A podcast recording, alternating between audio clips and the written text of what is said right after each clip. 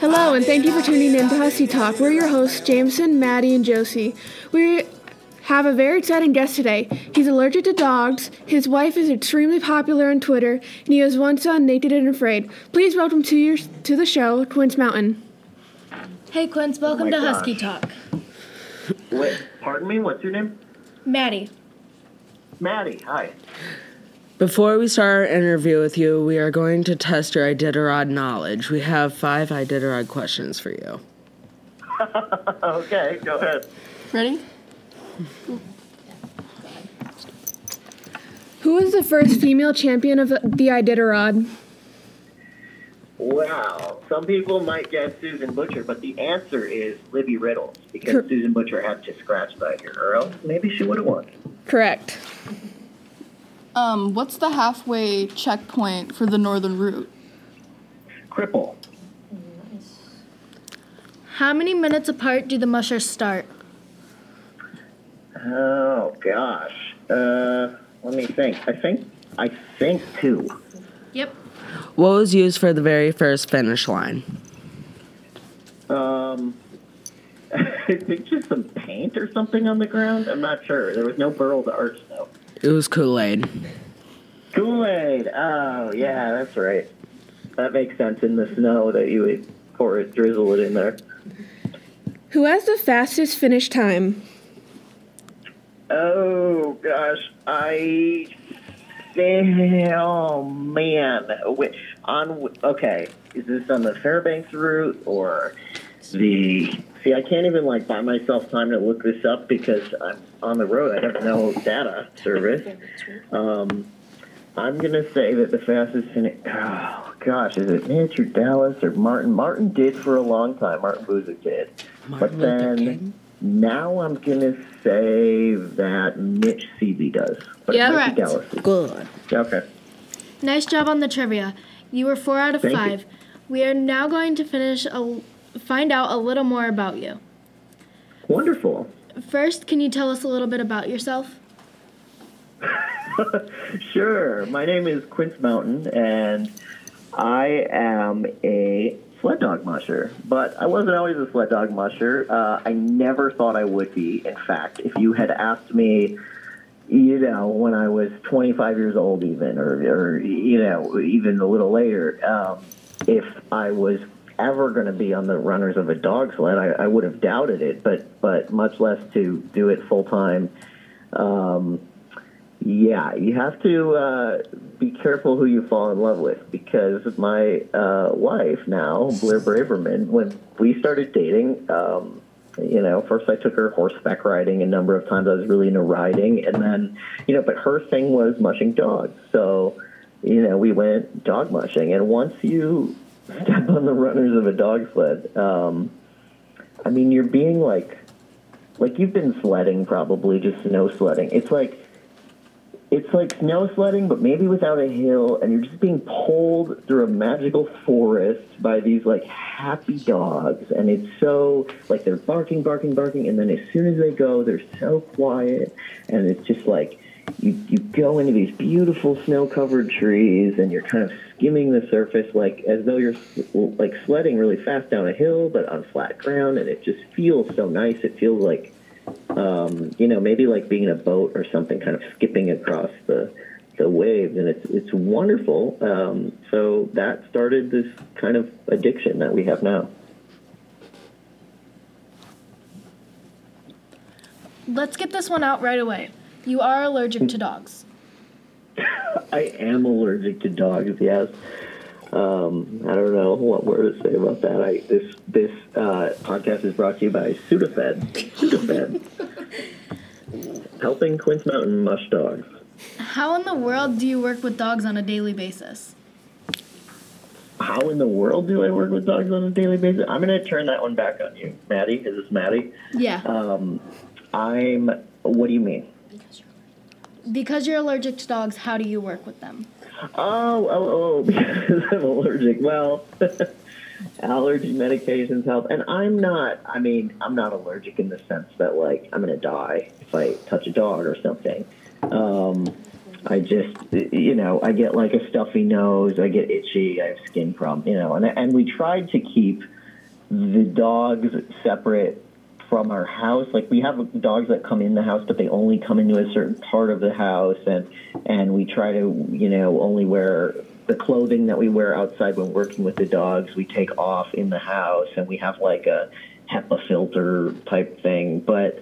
Honestly, uh, it's kind of hopeless. There's dog hair everywhere in my life and dogs. And I, I don't know. I just sort of suffer.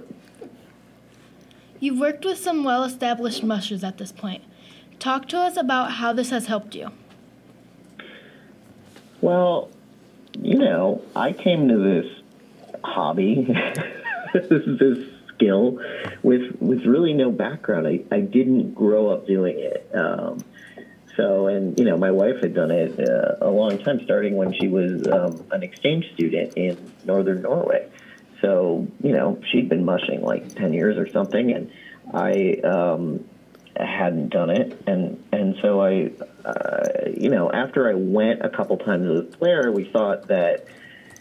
You know, if I went out to Alaska and worked for a summer um, helping guide tours, I could I could learn you know, I could really hone my skills. And that was true. And I kind of a little bit faked my way into it. I'm not going to say I lied, I didn't, but, you know, I didn't exactly highlight in my application that I didn't have a tremendous amount of experience.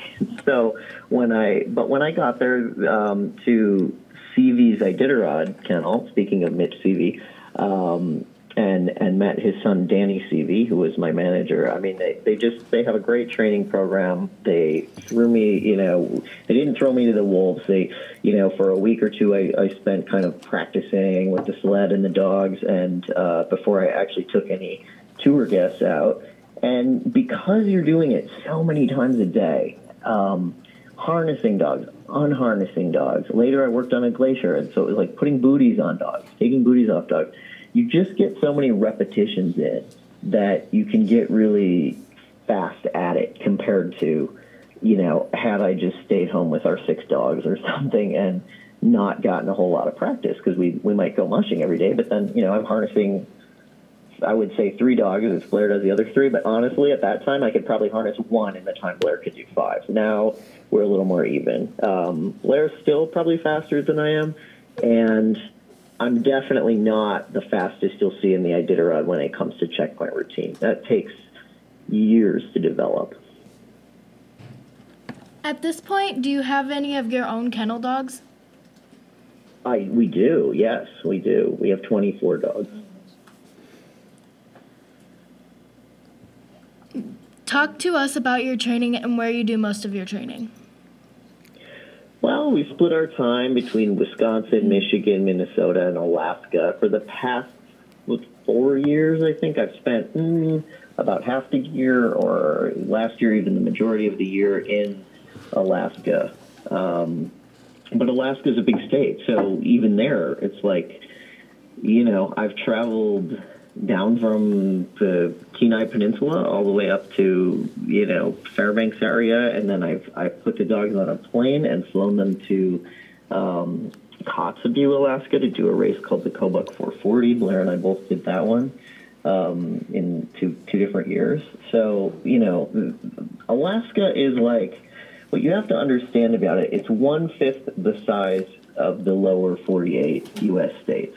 So saying that I train in Alaska is like saying, well, I train in like Missouri, Michigan, and Colorado. Like the places are really far apart. Um, but yeah, so we train basically wherever the conditions are good and we can get to. So you were on uh, the TV show Naked and Afraid. Your wife Oh, uh, was on it in episode two. Pardon me. Oh, Sorry, can you repeat that? Can you talk to us a little bit about this experience? About Naked and Afraid. Have you have you guys seen my episode? No. No. Okay. Your podcast reporter. You have to go watch the episode and call me back. It's available on you know iTunes or anywhere, or Hulu or Amazon. I don't know. I think you can get it anywhere, or it's just on Discovery. Um, but do you do you know do you understand the premise of the show, Naked and Afraid?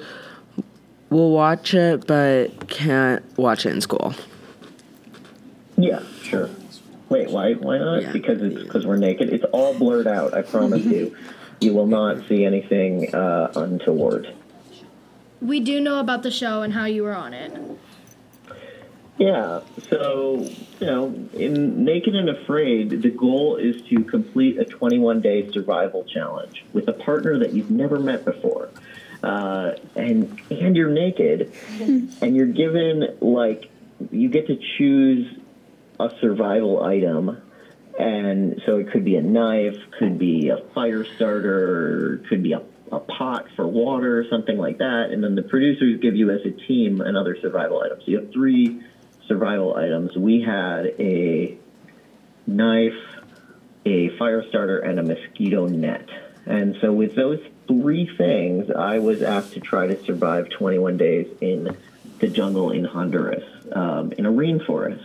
And, you know, it's hard to start a fire in the rain, and it's hard to be naked walking around where there's thorns. I mean, especially shoes. I really wanted shoes. And, you know, I ended up spoiler alert, you know, spending a, a qu- quite an qu- quite a portion of the challenge by myself, um, and just with you know the wildlife of the jungle, and and during the day, during parts of the day, there's you know a person there filming, kind of, and then you know maybe a, an assistant or a produce deal producer. Um, and then you know, but but they leave, and at night you're really just like out there with these you know, there's like cameras set up, and you have this little camera where you can kind of like Blair Witch Project film yourself, but uh, just alone in the jungle for a long time. That was my experience with Naked and Afraid. So you have to sort of face your own demons and fears as much as anything else.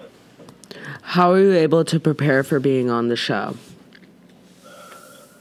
Oh gosh, I did so much to prepare for being on the show. I exhaustively researched the region that I was planning to go to in Mozambique, um, Cahora Bassa, I think it was called, this lake area. Um, and then it turns out, of course, like a, a week before, I found out I wasn't going to Mozambique. I was going to Honduras. All that research about, you know, how to and hunt for crocodiles and how to protect yourself. I mean, you know, these things didn't do me a lot of good because I went to a completely different region and climate. But I had spent a while toughening up my feet. I would spray this um, like alcohol iodine kind of mixture on my feet several times a day to kind of dry them out and toughen them up. And I would run on the pavement, on hot pavement. I was running up to five miles a day um, just trying to get my feet prepared for being out there. And still, there's like almost nothing that can prepare your feet for that. Um, it was wet. It was long. Uh, what else? You know, always good to brush up on your primitive, you know, survival and like fire building skills and trapping and fishing and making fish nets. I didn't end up using all of those skills, but you need to kind of have all the tools in your toolbox so that when you get out there, um, you have something you can start doing right away. You can start building a shelter. You can start making a fire, and you're not just sitting there in fear, like future tripping about what's going to happen when it's going to get dark. Because really, humans don't just like die. You know, you're not just like lying out there somewhere, and then suddenly your body can't take it anymore. And you're, I mean, that's very rare, right, for like a healthy young person.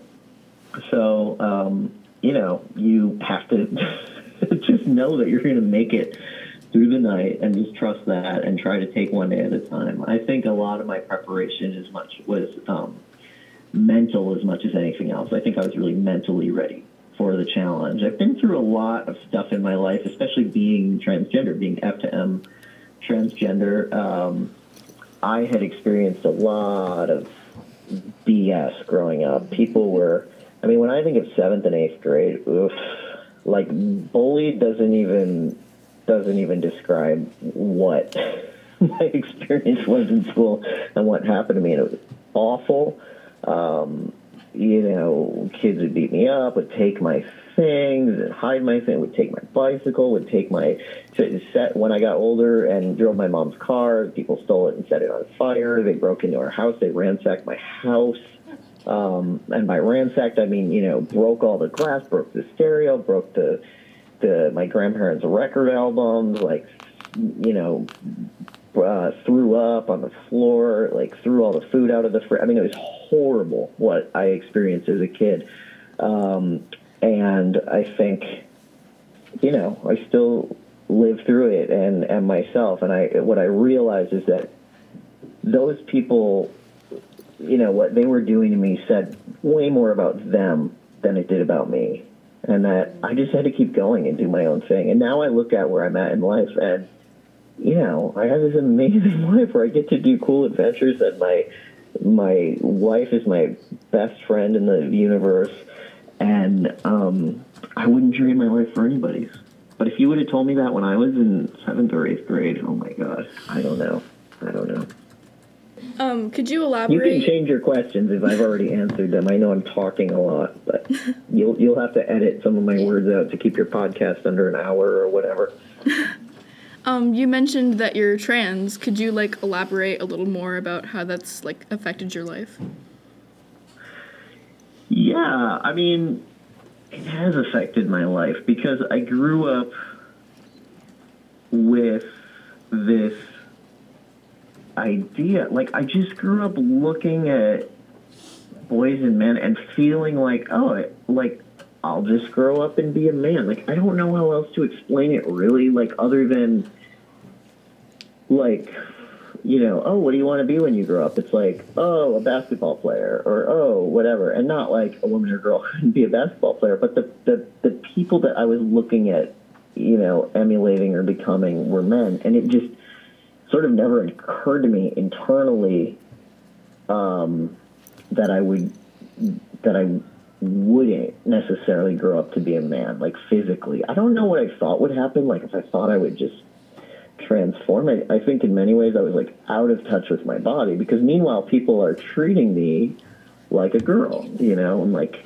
my, you know, grandparents and mom had me, you know, in these like little braids with bows in my hair and shit and stuff, and and they, um, you know, and I I didn't, I just sort of was awkward and didn't fit in in that way, um, and was always you know, like a tomboy, but at some point you, you get old enough where like there's no longer as much leeway to be a tomboy. And so, you know, the tomboys sort of stopped being tomboys and went through puberty and all that. But like for me, I just kept it up and then and I tried really hard to be a girl. Like I joined this church where like I, you know, worked really hard at doing all the things like a young woman is supposed to do in this church in the you know, this Christian church.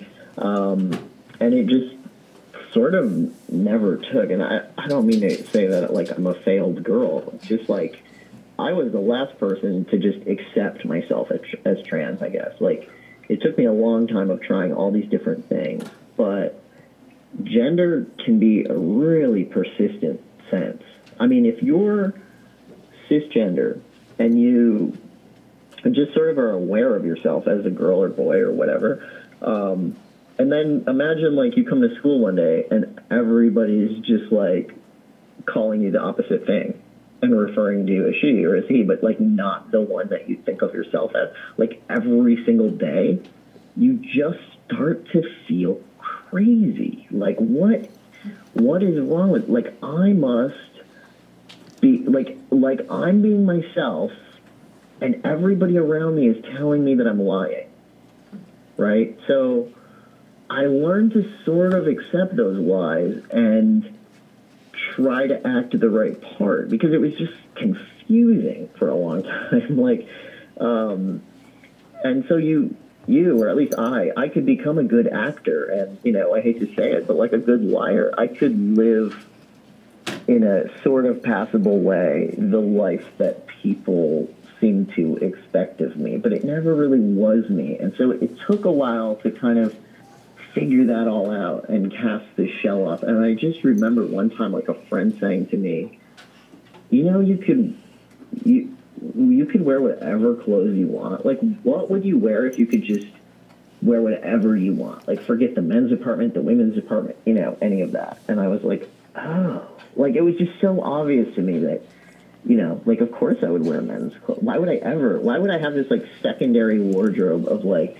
girls' clothes to like go to church in and do social activities in, and then like the boy clothes I actually wanted to wear that I would like go, you know, play around in or go to summer camp in or whatever. I mean, it just didn't. It it just I had this like double life in a way until I figured it out.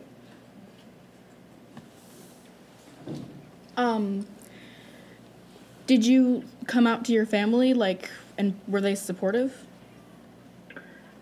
My my family is small and incredibly supportive. Um, but I remember at first, I mean, but my mother, my mother's not, but my mother's sort of, um, she's supportive and loving, but she's not understanding about me being trans or accepting. I mean, she still will like refer to me as her daughter, and it's super weird because, you know, you can, nobody. I mean, like I'm just like this.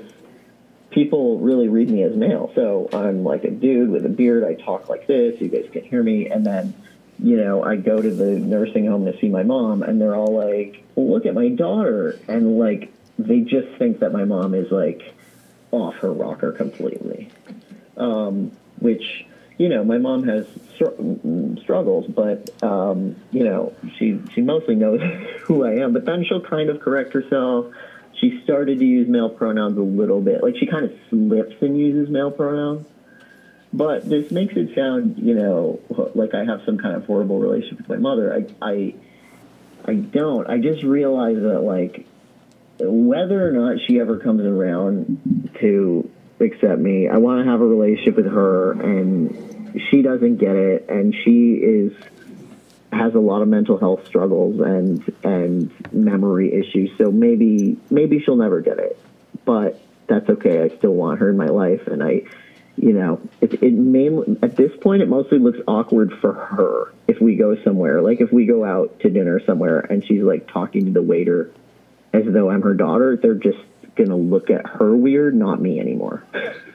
so good for her, you know. Or they'll look at my wife Blair and they'll think that Blair is her daughter. So that works out. Um, but the rest of my family, I mean, I remember so I was really raised a lot by my grandparents and extended family, but but they died when I was younger. You know, before I came out as trans. In fact, I was like on my way from the military basic training to my grandmother's funeral, and I I talked to my aunt, and I was and you know she took me to get clothes for the funeral, and I was like, I just don't want to wear women's clothes anymore, you know. And I like came out to her as trans, and then I remember her being like at first, like that first day or couple days, being like well, yeah, but like nobody's ever gonna want to like. I mean, that's cool that you're trans. Like, I'm supportive, but but you know, you're never gonna like have a partner or get married or um, you know, I, make out with somebody or like you know, people aren't gonna be attracted to you. And it was so weird because I feel like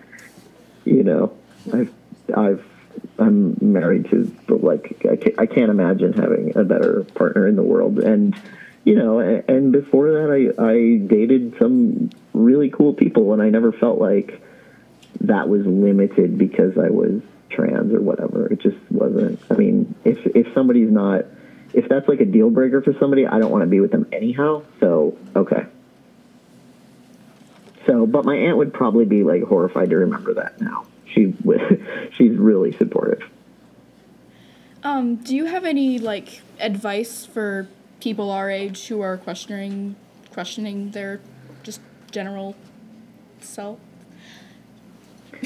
I more want to hear from you guys. Like I don't. I mean, you're on a you're on a totally different frontier. I feel like this world is changing so fast in terms of our understanding around gender. I mean, even you guys, you know, even the like just a 10 year or 20 year or whatever age difference different people have, like, it, so much has happened and changed. I mean, there was a there's a trans guy a little bit older than I am who grew up in my in like the neighboring town.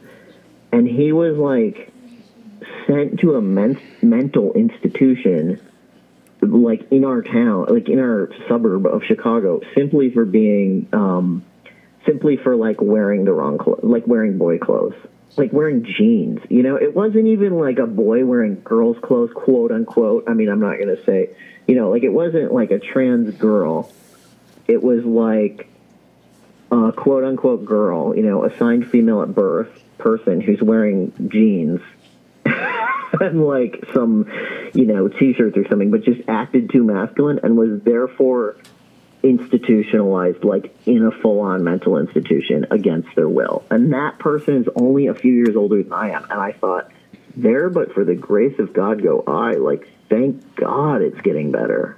You know, but I just hope for you guys that it is getting better and there is no backlash, I guess. You know, I worry that gender is such a big big thing for people that you know, a lot of cisgender people struggle with their feelings around gender too. It's not just trans people. And so sometimes those cisgender people can take out their own struggles on you because you symbolize something that brings up their discomfort. But that's not you. That's actually says more about them. I mean, it's like the bullies who, I mean, bullies isn't even the word. I mean, the kids who terrorized me when I was your age and a little older, like that, like the, they, you know, knocked me down and spit on me and said things and, and stole my bicycle and put this letter in my mailbox that said you're a hermaphrodite and all this stuff. Like, can you imagine going out of your way to do that to somebody, to like break the law and break into their house and do that to somebody that you're not even like friends with and don't even know that well, just because it's so threatening to you that they look or act different from what's expected. I mean, it is so obvious to me now that it's about them and not about me, but it wasn't at the time.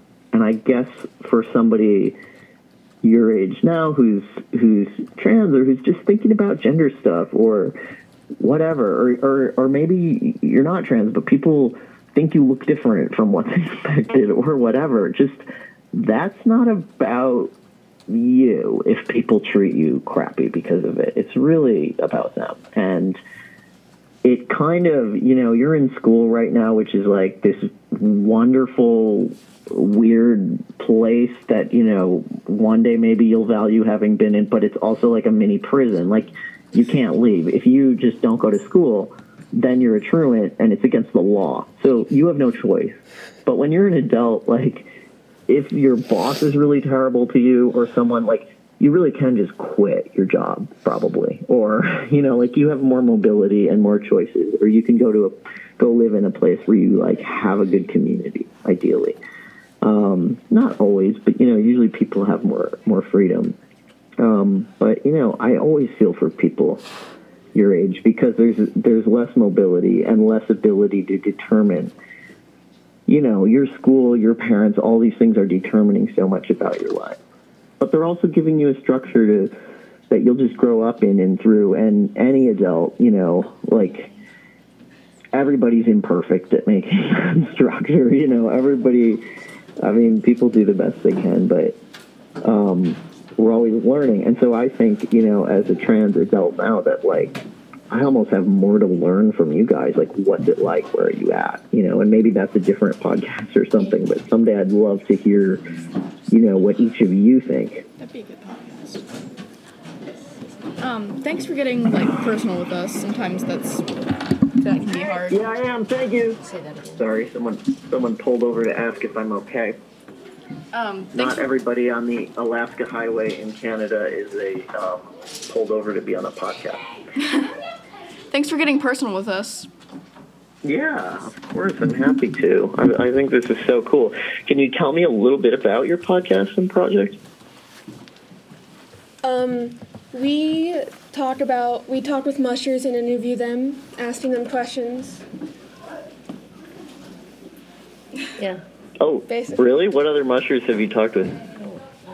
Mitch Seavey, No, No, we haven't. no, but we have Darius coming up. Um, Um, today we're talking to Riley Dyche, Oh, nice. Brian Presley, Blake Freking, uh, Deke Knock, Knock, knock the burn. Nocturne, Jessie Royer. I don't even know how to say his last name. That's great. Oh, Jessie Royer, great. Yeah, we We talked to a lot of people. This That's is our amazing. third season. Uh, who else? Sorry, what did you say? This is our third season. Wow, wow. And and what are you called? Husky Talk. Husky Talk. I love it.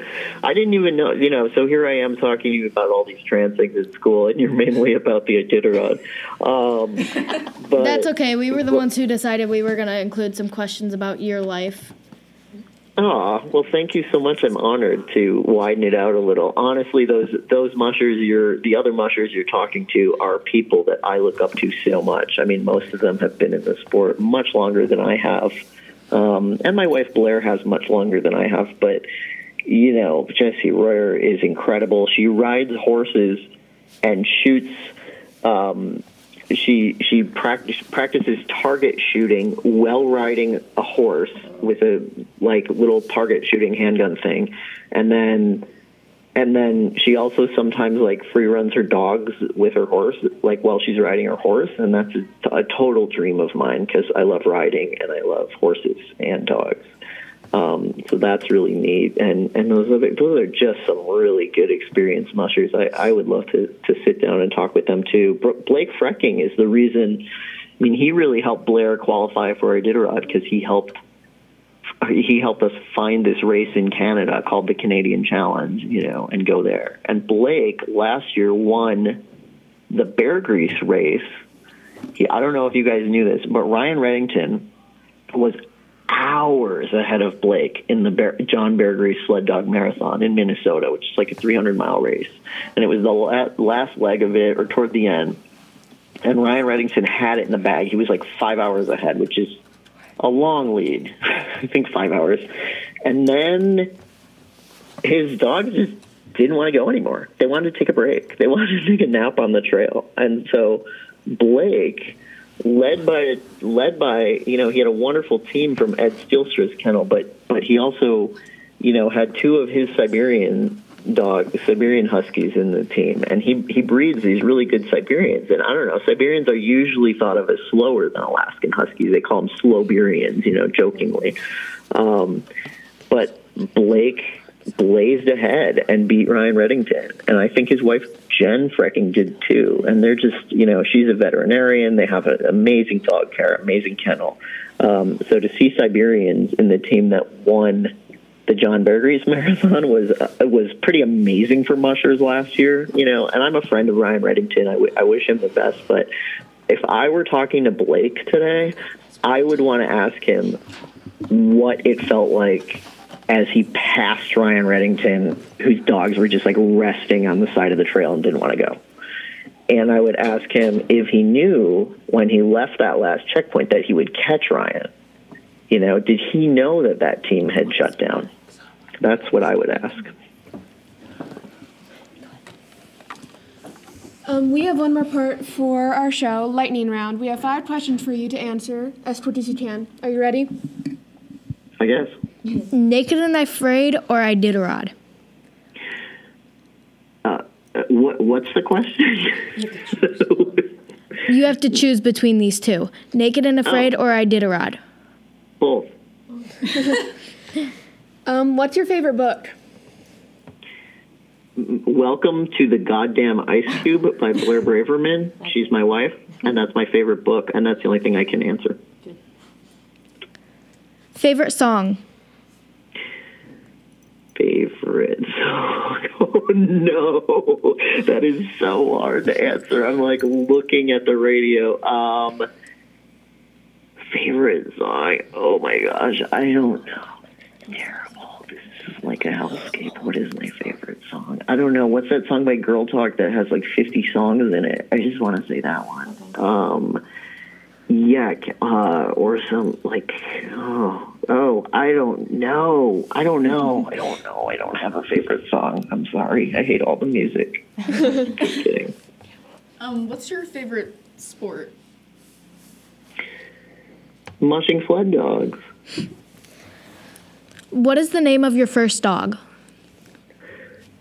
Baruch. B A R U C H. How can people find you on social media? I'm on Twitter.com. Twitter.com. Quince Mountain. Uh, I'm also on TikTok, but I don't have a very active account, but I plan to do more.